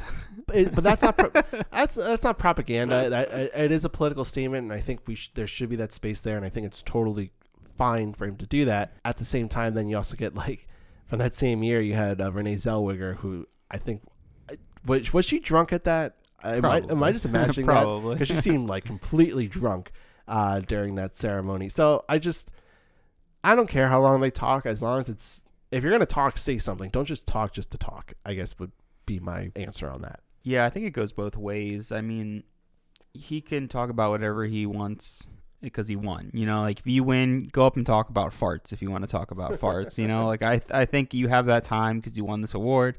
Go do it. Whether they should play the music, I always found the music to be in, like insanely rude. Like Yeah, there's got to be there's got to be a better way to do it. Like yeah, the people might be going over their speech, but it's like cut their mic then or like give a on the podium maybe there's like a sign that says like overtime or it gives you like a countdown clock and if once it goes it starts like pulsing so you see it as someone who's speaking and then they'll cut your mic if you keep going past that point Yeah, one of the things, and I think I can say this because I work in television, is that I never understood why there's a time limit for the Academy Awards. Think of it as like the Super Bowl. There's no time limit to the Super Bowl. It just ends when the game ends. yeah The Academy Awards should just end when the Academy Awards end. Now, I'm not saying everyone should give a 10 minute speech, but I'm saying that there should be no reason to rush people unless they start, unless it seems like they're starting to give a speech. If you want to let someone talk for two minutes at the max, I think that's okay because I think that's what most of a good lengthy speech should be.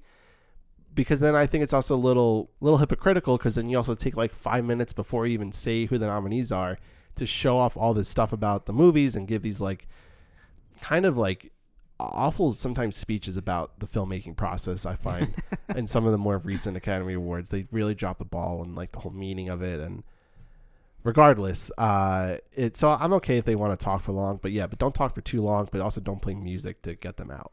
Yeah just it's rude. You it's like distracting for an audience member. You feel bad for the person. You also can't even hear them which is kind of the point but it's just like well then cut their mic. If you're just going to play music over Yeah. them like cut their mic so you still can't hear them. Usually it's like a transition fade where you can like slow their mic slowly goes away as the music starts like getting louder and louder. But on the other hand it's led to some really funny moments Yeah. like was it Cuba Gooding Jr. Yeah. who just like stopped the music or whatever he Yeah, said? he, he starts like just like going wild on the Mm. screen. You had uh uh Roberto Benigni going wild when he won. yeah, yeah. Uh, so, and we'll touch upon those moments because we'll actually have archival footage to look at. But yeah, I okay. So she gave a six-minute speech. I don't think she actually caused this like whole rule to go into effect, but it's pretty interesting that she gave this very long speech, and and it's the longest ever.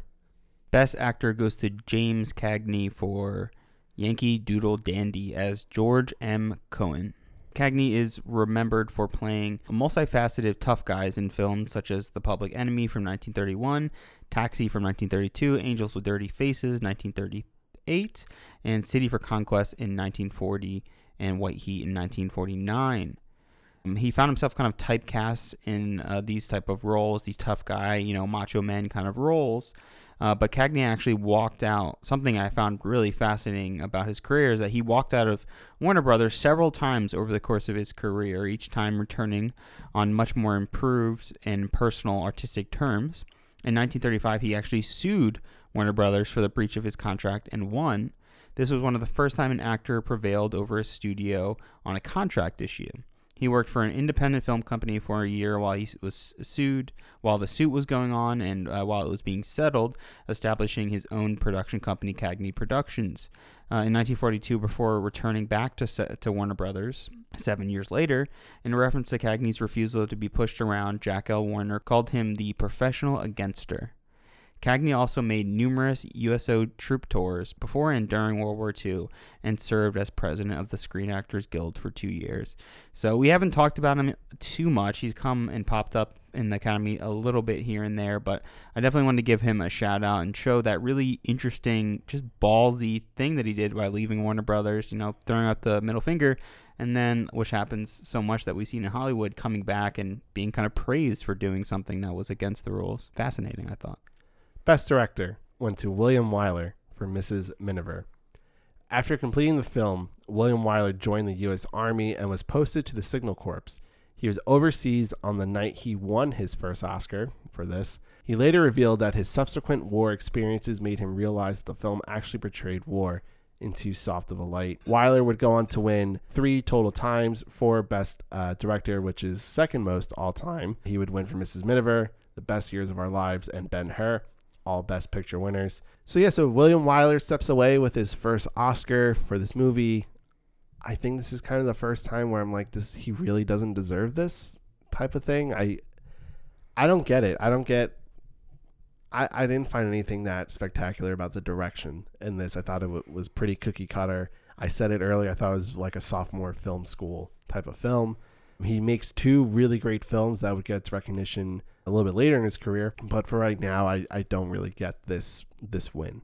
It's it's so difficult. I mean, for me, it mainly felt like the script was the issue with this film, and not so much the direction. I, I can't say the direction was great. I think it was just there to tell the story. It had some cool you know some moments where there was cool shots. I think there were some cool ideas about you know not showing much of the bombs during the bomb shelter, and I thought there was some pretty cool blocking with some of the family, and there's pretty good performances from our leads for the most part. So it's just like it's not bad, but it just feels like people gave this to him because it was such a great film. Everyone was talking about it. It was the most you know biggest film of the year box office wise, and it just made a real cultural impact that uh, yeah he was the mastermind behind it all so he deserves the best director award.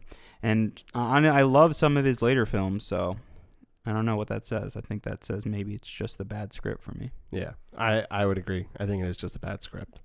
And finally for outstanding motion picture our nominees are yankee doodle dandy wake island the talk of the town random harvest the pride of the yankees the pied piper the magnificent ambersons Kings Row, 49th parallel, and the winner, Mrs. Miniver, for Sidney Franklin for Metro Goldwyn Mayer.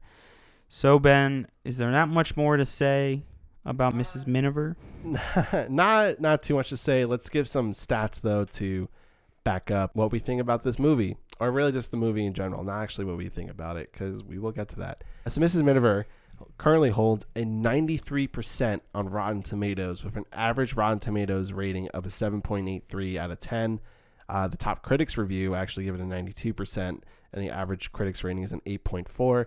The audience score is an 85%, an average score out of 5, which is a 4.01 and an IMDb has a 7.6. It would win six total Oscars out of 12 nominations, 12 being the second most nominations by any of the Best Picture winners behind Gone with the Wind, which had 13.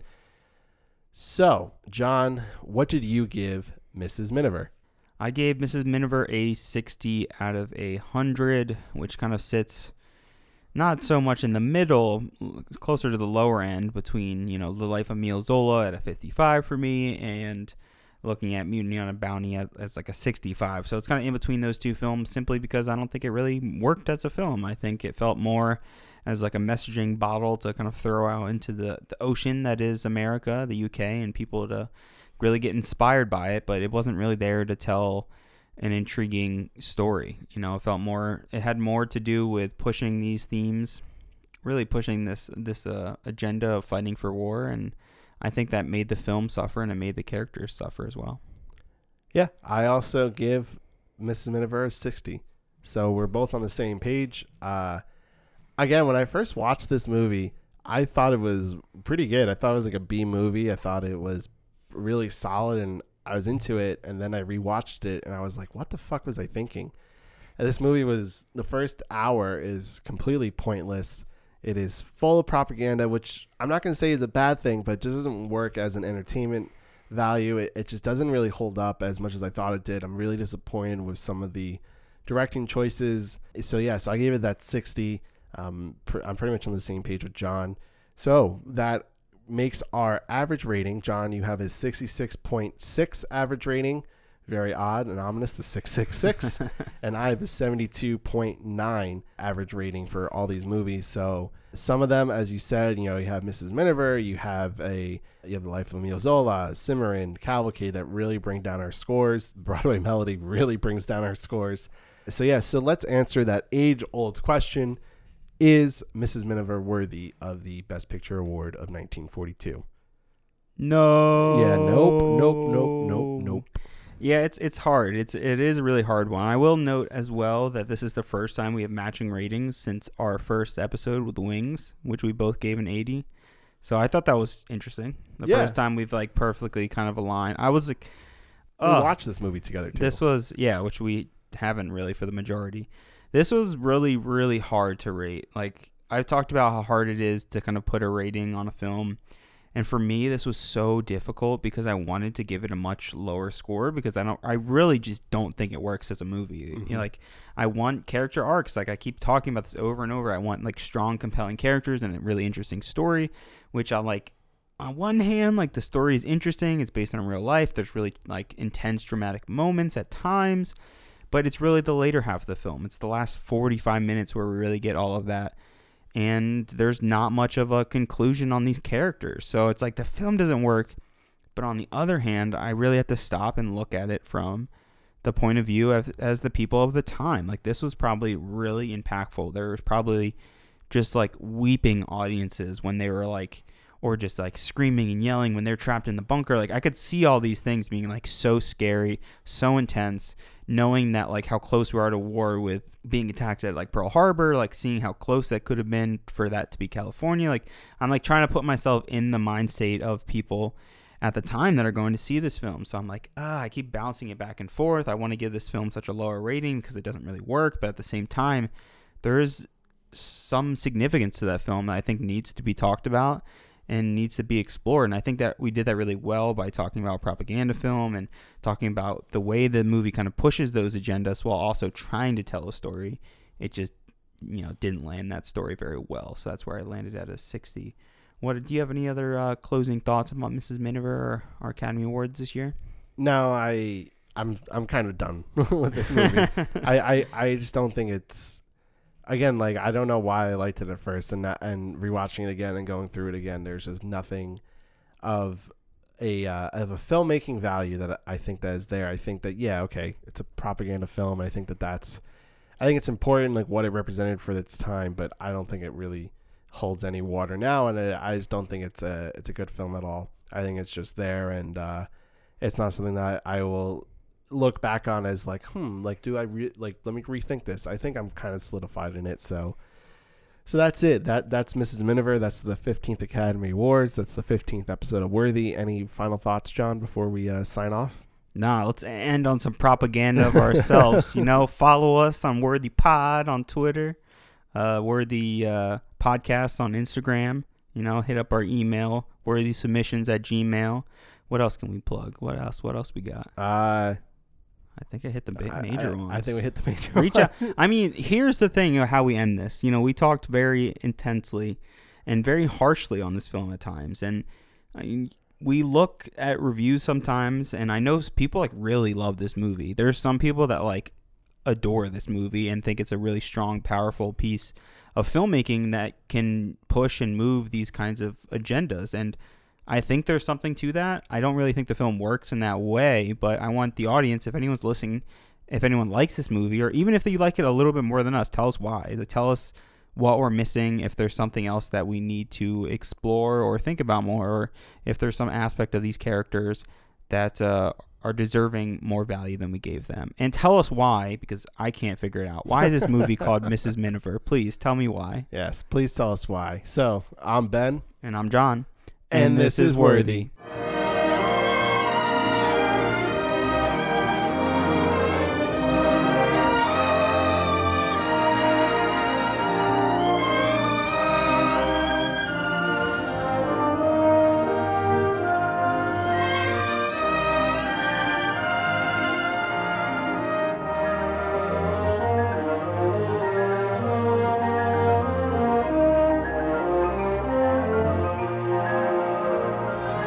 Thanks for listening to Worthy, the breakdown of every Best Picture winner from past to present.